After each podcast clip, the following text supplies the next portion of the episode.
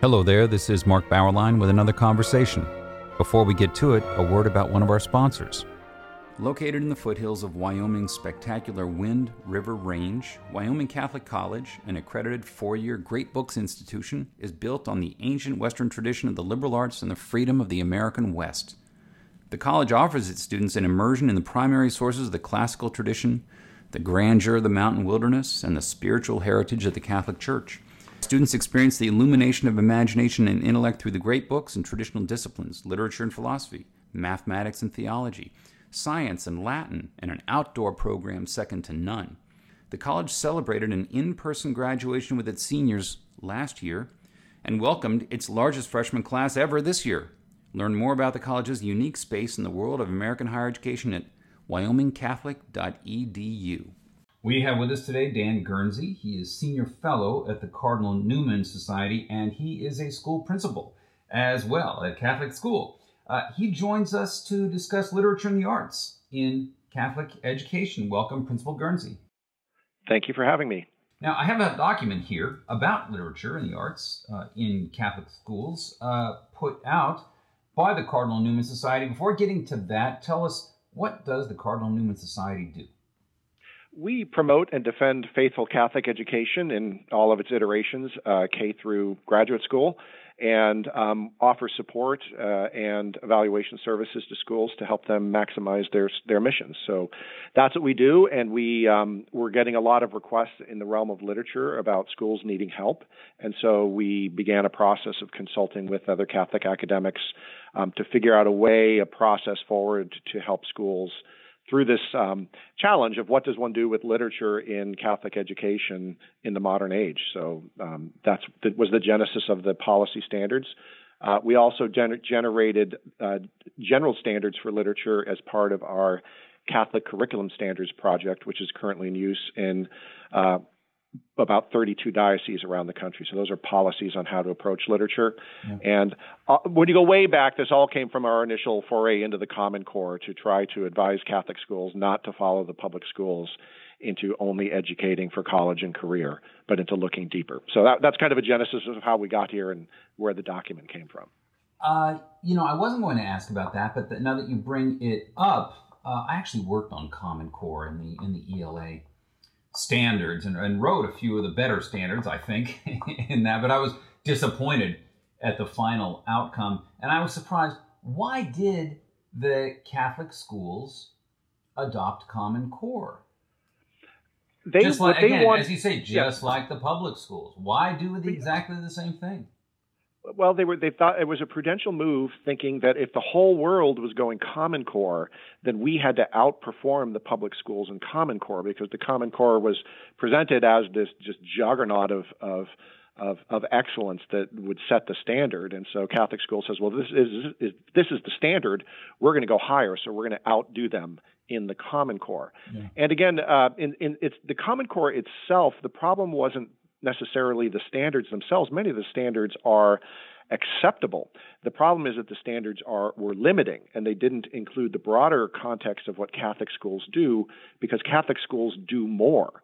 We're about more. So if we're just following secular guidelines, we may miss the genius and the focus of Catholic education.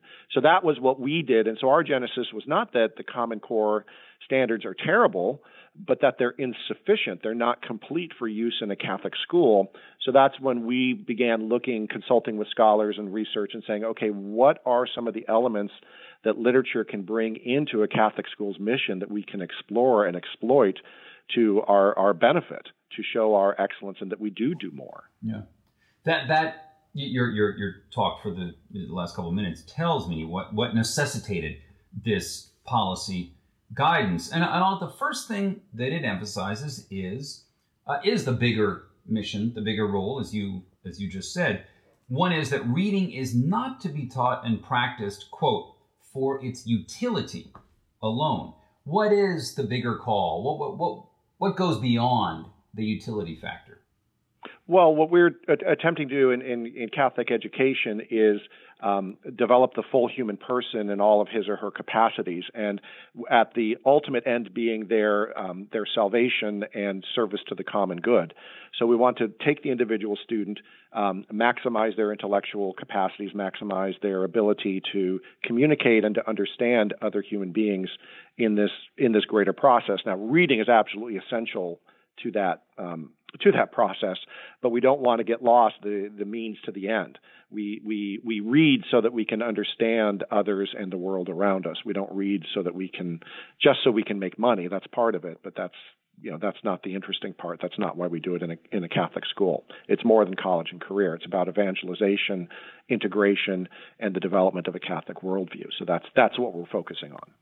You know, Common Core really was founded on these principles, as you just implied the college readiness and career readiness and workplace skills kind of thing. Now, you, you have a doctorate in education. Is that sort of reading as useful skill approach, the utility? Uh, is that the dominant one in ed schools? Uh, no, I, I, I don't think it is. Uh, my argument would be, and we're seeing this come to fruition right now with, with critical race theory. But let me pause and say I do have my doctorate in education, but I also have a bachelor's degree in English mm-hmm. and a master's degree from UC Berkeley in English and a teaching credential. So I've got that background. I'm coming at it not just as a as an educator, but also as a as a uh, a lover of the English um, uh, reading and literature. So, where, where, um, where did you go to? Where so, did you go to undergrad? I went to the University of San Francisco under Father Fessio's St. Ignatius Institute back in its heyday. Okay. Okay. And um, so, but yeah, no, the problem right now is is that literature is about human experience and human beings making meaning and, and creating characters to translate meanings and worldviews. So that's absolutely a part of what literature is. And the challenge now is that the public schools are absolutely doing all of this. They're just not doing it openly. And the literature and techniques they're using are to put in a worldview that is in some cases antithetical to a Catholic worldview. So it's not that they're they're not doing this, they're still doing it that ideology is getting put in now through literature. And so part of what we're trying to do is just bring all of this out and say, what is the role of literature? What impact does it have? Um, and then and then how do we do it really well in the context of our Catholic mission? The second principle highlights the Catholic mission of quote critical systematic transmission of culture. What more specifically is that about?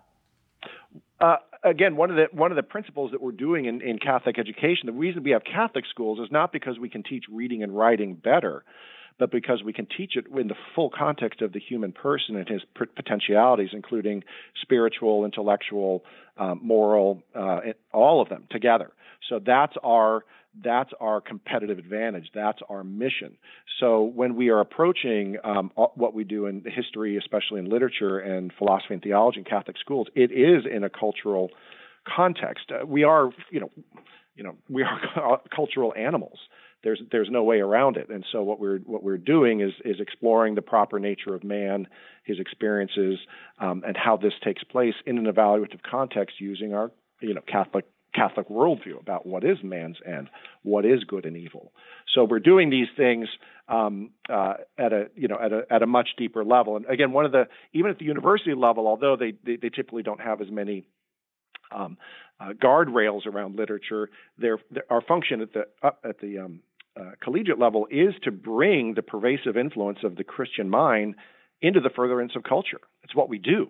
We don't just do our you know some generic thing. It's we're bringing the Christian mind into the into the public square. So it's our it's our mission to kind of figure out what how do we bring our our insight into the uh, conversation. Yeah. You the the document uh, says that works chosen for study must be framed within a Catholic understanding of reality. Give us an example of a work that would do that, maybe from your own school, or, or from your own teaching? Well, I think again, a, a lot of literature looks at the the, the struggles of um, that, that, human persons are going through and their successes. So, the, and a lot of the, the writers are not Catholic. The, the, their subject matter isn't explicitly Catholic. Right? There's there's actually only a few authors that would fall into that category. But we want to look at the general experience and the lenses through which the characters are moving and the situation is progressing and critique it according to a Catholic mindset. Now, doing that with something like Shakespeare is pretty easy, right? It's easy to kind of go to to to Macbeth and look at the, that role of guilt and and uh, sin and all that corruption and stuff. Um, and Macbeth kind of resolves itself by showing the consequences of sin, right? Everybody dies. Um, but in modern literature, uh, you may get to situations where it's not so clear, or in some cases, sin is normalized, or or ca- characters engaged in sinful behavior, and it's actually the form of you know redemption that they experience. Hmm. Uh, I'm thinking of a book called The Ceremony. Um, uh, that, that's a Native American piece that goes in here where the person finds salvation through adultery and through learning that white people are bad. Okay, it, it, it, if you read that book, you don't want to just let it stand on its own feet, but say, okay, let's talk about how the Catholic mind would approach this interpretive framework, and is it valid or not valid, and why? And then you present your arguments using the text, of course. You always do the textual arguments, but then also the, this Catholic worldview of right and wrong and human dignity and human ends. Um, uh, I mean, Kate uh, Chopin's the um, the Awakening, right? An yeah. important piece of feminist literature is very important because who is Edna, the main signature? Is she an example of a selfish person getting her, you know, going into despair and death, or is she a victim of the patriarchy? Is she a, is she an anti-Mary or is she something else? So all of these things are are interesting questions, but when we approach it, especially for our younger children in K through 12, we need a, an experienced Catholic educator framing it so that the students aren't left in despair or not understanding at least where the Catholic worldview would come on this. So um, what, one wouldn't keep the awakening out of the curriculum, but one as one teaches it, one would pose questions like Edna pursues her romantic freedom, but what about her children? What about her role as right. as a as a mother? What happened? That's what right. That, that's the framing here. Uh, correct. And what happens sometimes in, in, schools, I'm thinking another another you know book that I, again probably not appropriate for high school, but Angela's Ashes by McCourt, a great, powerful book, but not one you want to hand a sophomore boy for summer reading when there's no context because it's so dark and so depressing that we could leave our our kids confused. Or the same thing, The Awakening is a very short and easily readable text but its implications are so deep that without the proper unpacking, it could lead a student into despair or, or misunderstanding, or at least if we're going to put up the radical feminist interpretation of the book, uh, which is important to do because our students, our older students can begin to understand things like feminist theory, but it needs to be, you know, um, uh, th- this alternative um, uh, uh framework needs to put up there. Um, Giussani calls it the hypothesis of meaning that's behind thing, right? What, what's the what's the meaning behind this experience, and and that we as Catholics uh, would present. Here's a Catholic framework. Now the students, older students, can re- accept it or reject it, but we need to make sure it's out there because otherwise all we're doing is continuing to echo what the world is giving them without any insight or, or or background. And again, that's not what we're supposed to do. What we're supposed to do is provide a, a, a public um, the public influence of the Catholic mind onto these materials. Let's pause for a moment to ask if you are looking for a Catholic university where the greatest works of Western and Catholic tradition are the foundation for learning, all in an environment that is faithful to the magisterium.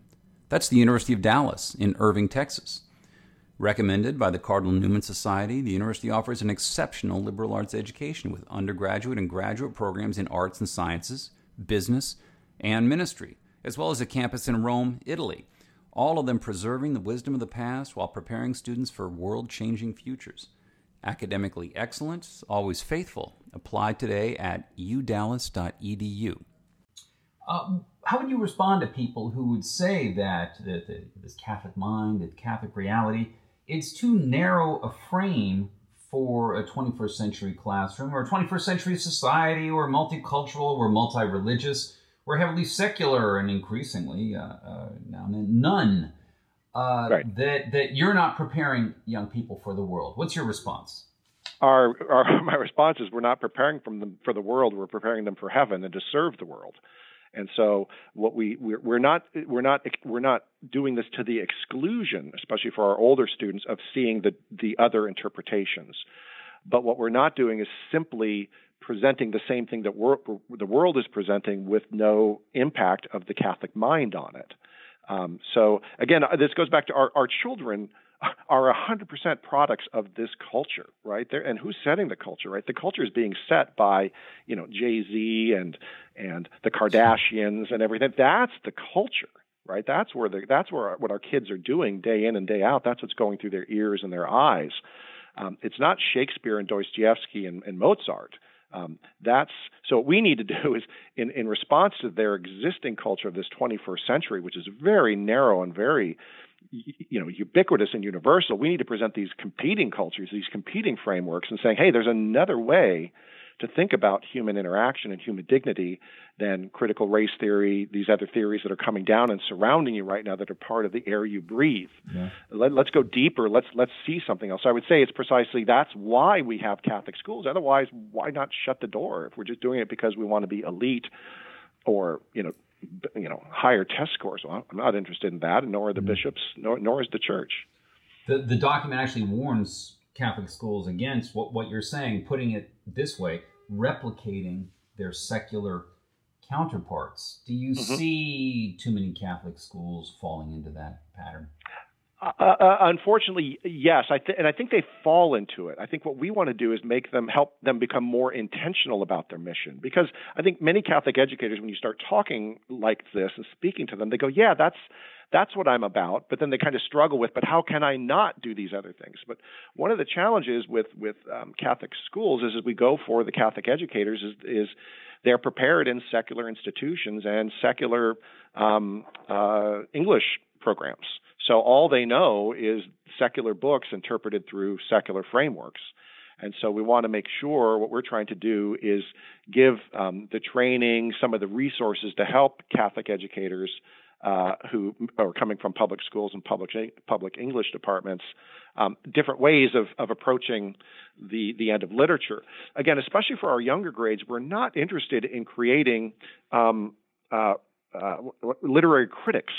Okay, certainly in, in college you need to have a literary create a literary critic, but really we're trying to give them the basic tools to unpack a text, to look at its meanings and to look at what's happening and then make a response. Um, so you can get all caught up. I know, I know you were talking about this uh, in a previous podcast about literary theories, right? There are dozens of literary theories out there which are important, but really a, a ninth grader just needs to have a simple awareness of, not to go in deep, um, but to really just encounter the text uh, and, and do so in a, in a, in a way that's um, reasonable according to the discipline, without getting in all the particularities of a you know advanced post deconstructionism. I remember in, in the 80s seeing some of my fellow graduate students trying to teach Foucault in, in yeah. freshman comp classes. I think yeah. you, you got to build the foundations. And Foucault would have said this. Of yeah. course, you read the basics. You just have sort of the exposure, the familiarity. Just get the background literacy, the background knowledge. And then, you know, maybe maybe senior year, you can get into these more complicated uh, notions. But w- one thing the document mentions that I, I liked seeing was the cultivation of a student's quote aesthetic hmm. capabilities. Mm. And when I've said this to freshmen, that one of the goals for them as they proceed through their college career isn't just you know grades and uh, you know, career advancement, and, but the advancement of your taste, right? Yeah, making right. your aesthetic your sensibility broader, deeper, more capacious, more reflective, and better, higher taste, right. better taste. And and principal, they look at me with a blank stare because no one has ever said this. I, I, will say to them, look, you like music now, you're 18, you're freshman. If you like the same music when you're 22 and you're graduating from this school, you failed somehow. We failed you, but you failed somehow. Right. And that, again, that just strikes me. Why does American education ignore such matters as the cultivation of taste? Yeah, that, that's great. That's a good, good insight. Um, yeah, I mean, that, that's what Cardinal Newman, Cardinal Newman, as he was talking about the idea of a university, right? He's trying to come up for you should do it for its own sake, learning and knowledge. He says, but if you have to find something practical, it will elevate the culture. It will elevate the conversation, which is, again, a practical impact and important to look at. I think part of it is what we do with what we've done at least with uh, some high school education and, and AP is we is we we train the students to game the system. That the, you know what you need to do is produce this type of paper um, to get this kind of score to get through this hoop, so that you can get out of another hoop later. So it's this it's this quantification and, and credits and everything else. Whereas what we to really get deep is is going back to those foundational sense of a foundational sense of wonder, a foundational sense of of, of beauty, of, of, goodness, right? So we we I, we teach in a classical school here, so we really get those kids to see it. Let's talk about where is the harmony, the proportion, the radiance in this thing. How does it does this give you goosebumps? If it should give you goosebumps and doesn't give you goosebumps, why not? And can you see why another person might get goosebumps if they were able to reach this level of insight, even if you can't? So uh, it, it takes time, but if we can create Catholic school cultures, which are, again, reorienting themselves towards these uh, elements of truth, beauty, and goodness, I think we've got an easier claim. Um, one of the things we do here, like we'll do a day of wonder, and what we what, what, we do there is that we say we go to the kids and say, "Surprise! There's no learning, no grading, no, nothing happened today. We're going to stop all regular instruction, and we're just going to talk to you about things that make us you know ecstatic as as teachers. So here's my favorite poem, my fa- my favorite piece of music, my favorite museum, my favorite artwork, whatever. And so we do these things just to remind the kids. Let's break out of the, the the rut of I'm trying to get through high school so I can get into college so I can make a buck. All of which our kids are doing, but to eh, but to spark them. And and if and if we have good teachers who are oriented to this, they can sometimes infect the students. Yeah. I, I have a text you can add to, to that discussion. William James has a great essay called The Sentiment of Rationality. And he says that that sentiment, sort of the sentiment you feel, this he refers to ontologic wonder, just sort of wonder at moments of wonder at creation. And he really means he really means it this combination where wonder brings together sentiment and reason in in a remarkable way. So that, you you can add that to your list. Principal. I, am writing it down right now. Okay. And it, it, reminds me of my own experience going through the St. Ignatius Institute. Is is that I was encountered through Father Fessio's faculty and whatever. This sense that I hadn't been exposed to the liberal arts fully alive, and then once I got there and I learned about you know how poetry could really work and how powerful it could be, you know, I was like, wow. this this is exciting, and I could make a life as a teacher doing this and teach poetry and do and do these things. I said, what they're, a what a lucky life this? that would be. I know we don't pay nice. a lot, but it's what we get to do, and yeah, yeah. and so I think that sense, if we can, if, if for those who are called to education, um, if if we can capture that, it is a delight. It is a it's a delight, right? And um, you know, if if the universe was created out of God's love and excitement and joy, then if we can come at uh, his creation with those same characteristics, we might just you know hit the groove and find some really cool ways to spend our days. Yeah. Uh, how reliable, as as schools, you know, are trying to fill out their their syllabi, how reliable are recommendations from you know publishing and and uh, uh, library organization, young adult organizations such as the Newbery Awards? Yeah, are there recommendations they, they, worth following? They are extremely reliable and entirely worth not following. they are very if accurate. I, They're very consistent. Right. Consistently uh, wrong. Yeah. yeah, it's one of those things where back in the day when probably you and I were kids, you know, you'd see the little, you know, you know, you know, you know, little Newbery Award on it be some sweet story about you know uh, that would be endearing or whatever. Now it's a sign it's a sign of wokeness uh, and that you're yeah. there.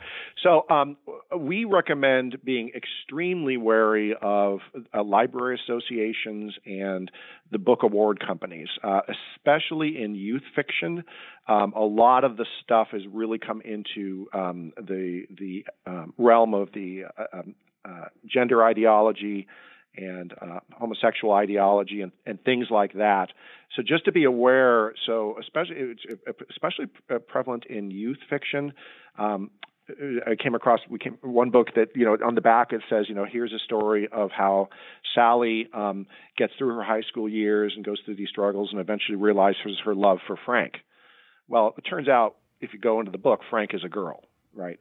So they they're doing this stuff uh, coming of age stories that are really pushing this agenda. So we have to be wary of it and just look for what's excellent. So we actually, but yeah, we actually have to read what we're assigning to the kids or what the kids are bringing into the school. Yeah. Um, yeah. We had a situation in our school last month where, you know, luckily a teacher, you know, saw that a couple of the kids were reading the same book that we weren't aware of and looked at it. It was an adult book with you know profanity and sexuality in it that, that was inappropriate for you know a school but luckily, you know, it, so it's not just reading for reading's sake, right? You don't just you, you got to be reading for content, and and there this is the book that oh my gosh, if these passages were read out loud, they would be completely scandalous and pornographic. Yeah.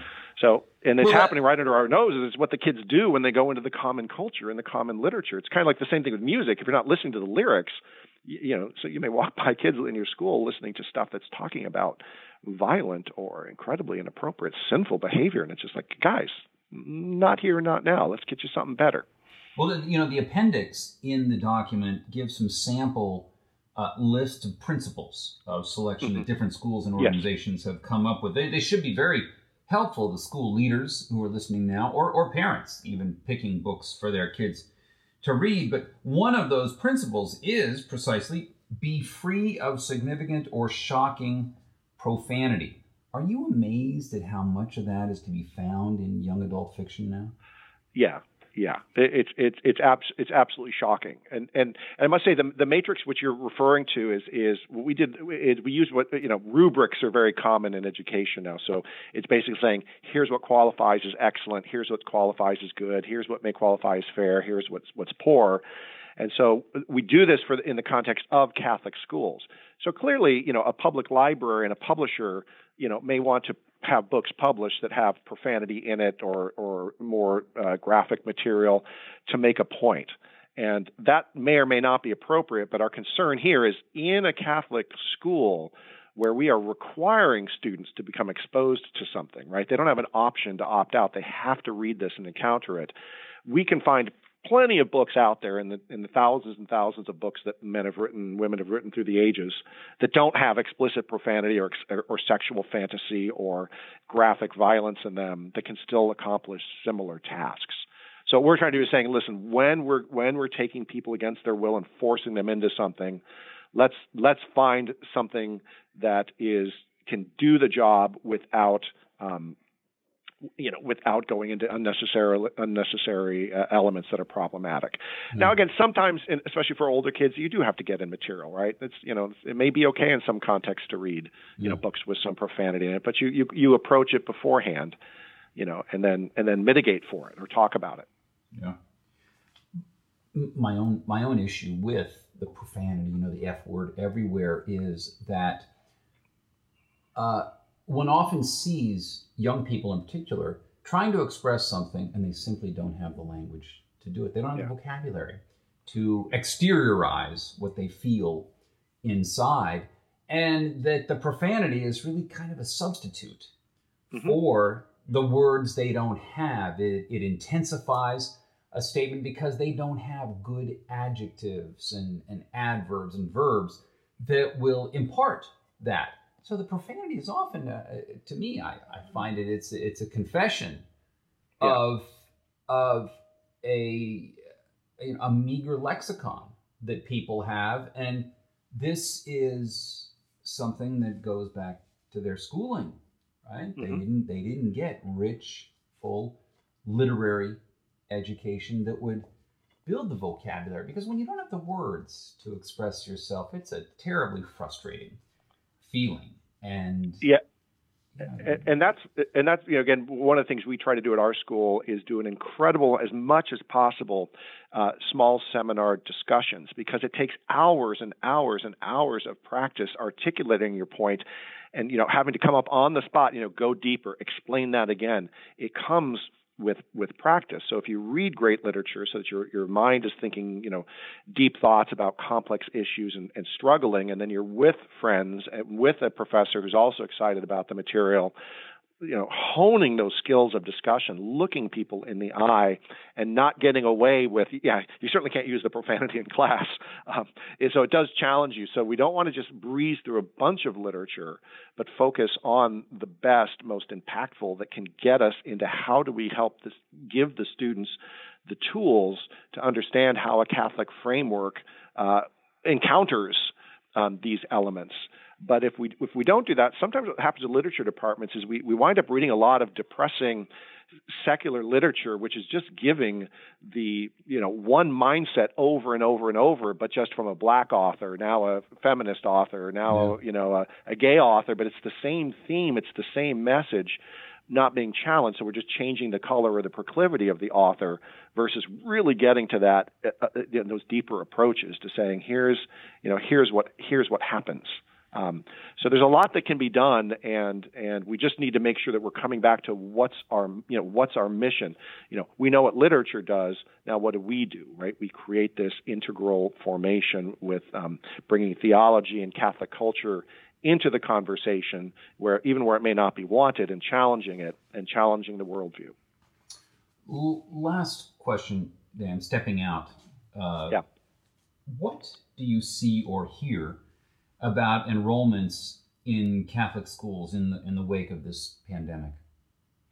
Uh, yeah, our yeah our experience, what we're hearing is, is generally it's up, um, and, and in certain areas, you know, I'm I'm coming to you from from Florida, and we just got walloped. We were up by our enrollment up 20% last year, and it's up even higher this year. But we're out of space, so we're turning away more than 100 kids next year. So we're actually in another crisis here wow. where where where we have desperate people striving to get in, and we and so so. But again, what I would say is is that, that those who who get it right, who see that okay, there's something more that needs to be done in our child's education because freedom is at risk, and there's a univocal culture that's coming in now that's so powerful that how do we break free of it or how do I give my student the most facility?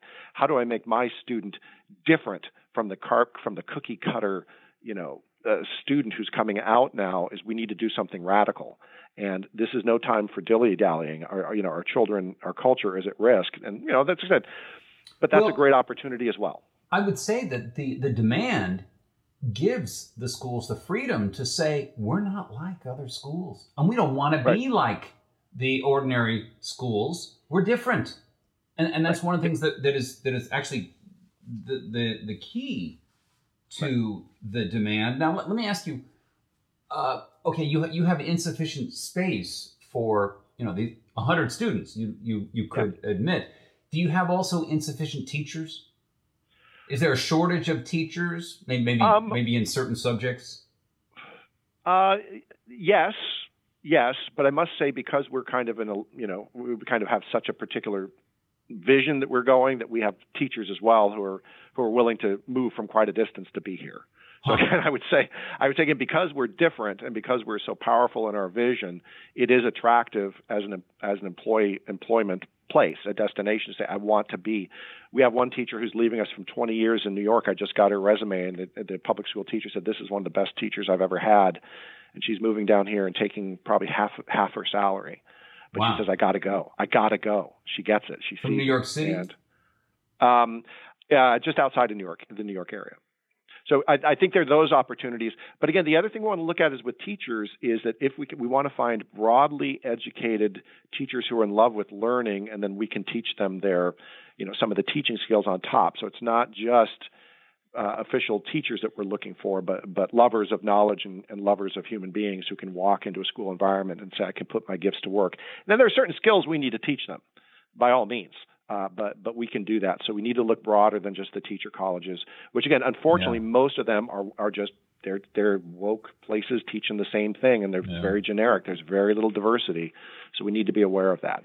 But yeah, we uh, anyone who's feeling the call to get to teach, who's not already teaching, who's listening, come on out. yeah, the, the, the, doc, the, document is literature and the arts in Catholic education. Uh, what what is the website of the Newman Society?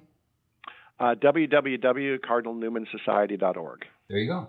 Uh, Principal Guernsey, thank you for joining us. My pleasure. And thank you for listening to our conversation, which has been supported by Wyoming Catholic College, which combines great books, the Catholic tradition, and the great outdoors of the American West into an extraordinary education. Go to wyomingcatholic.edu or contact the admissions office at 877 332 2930.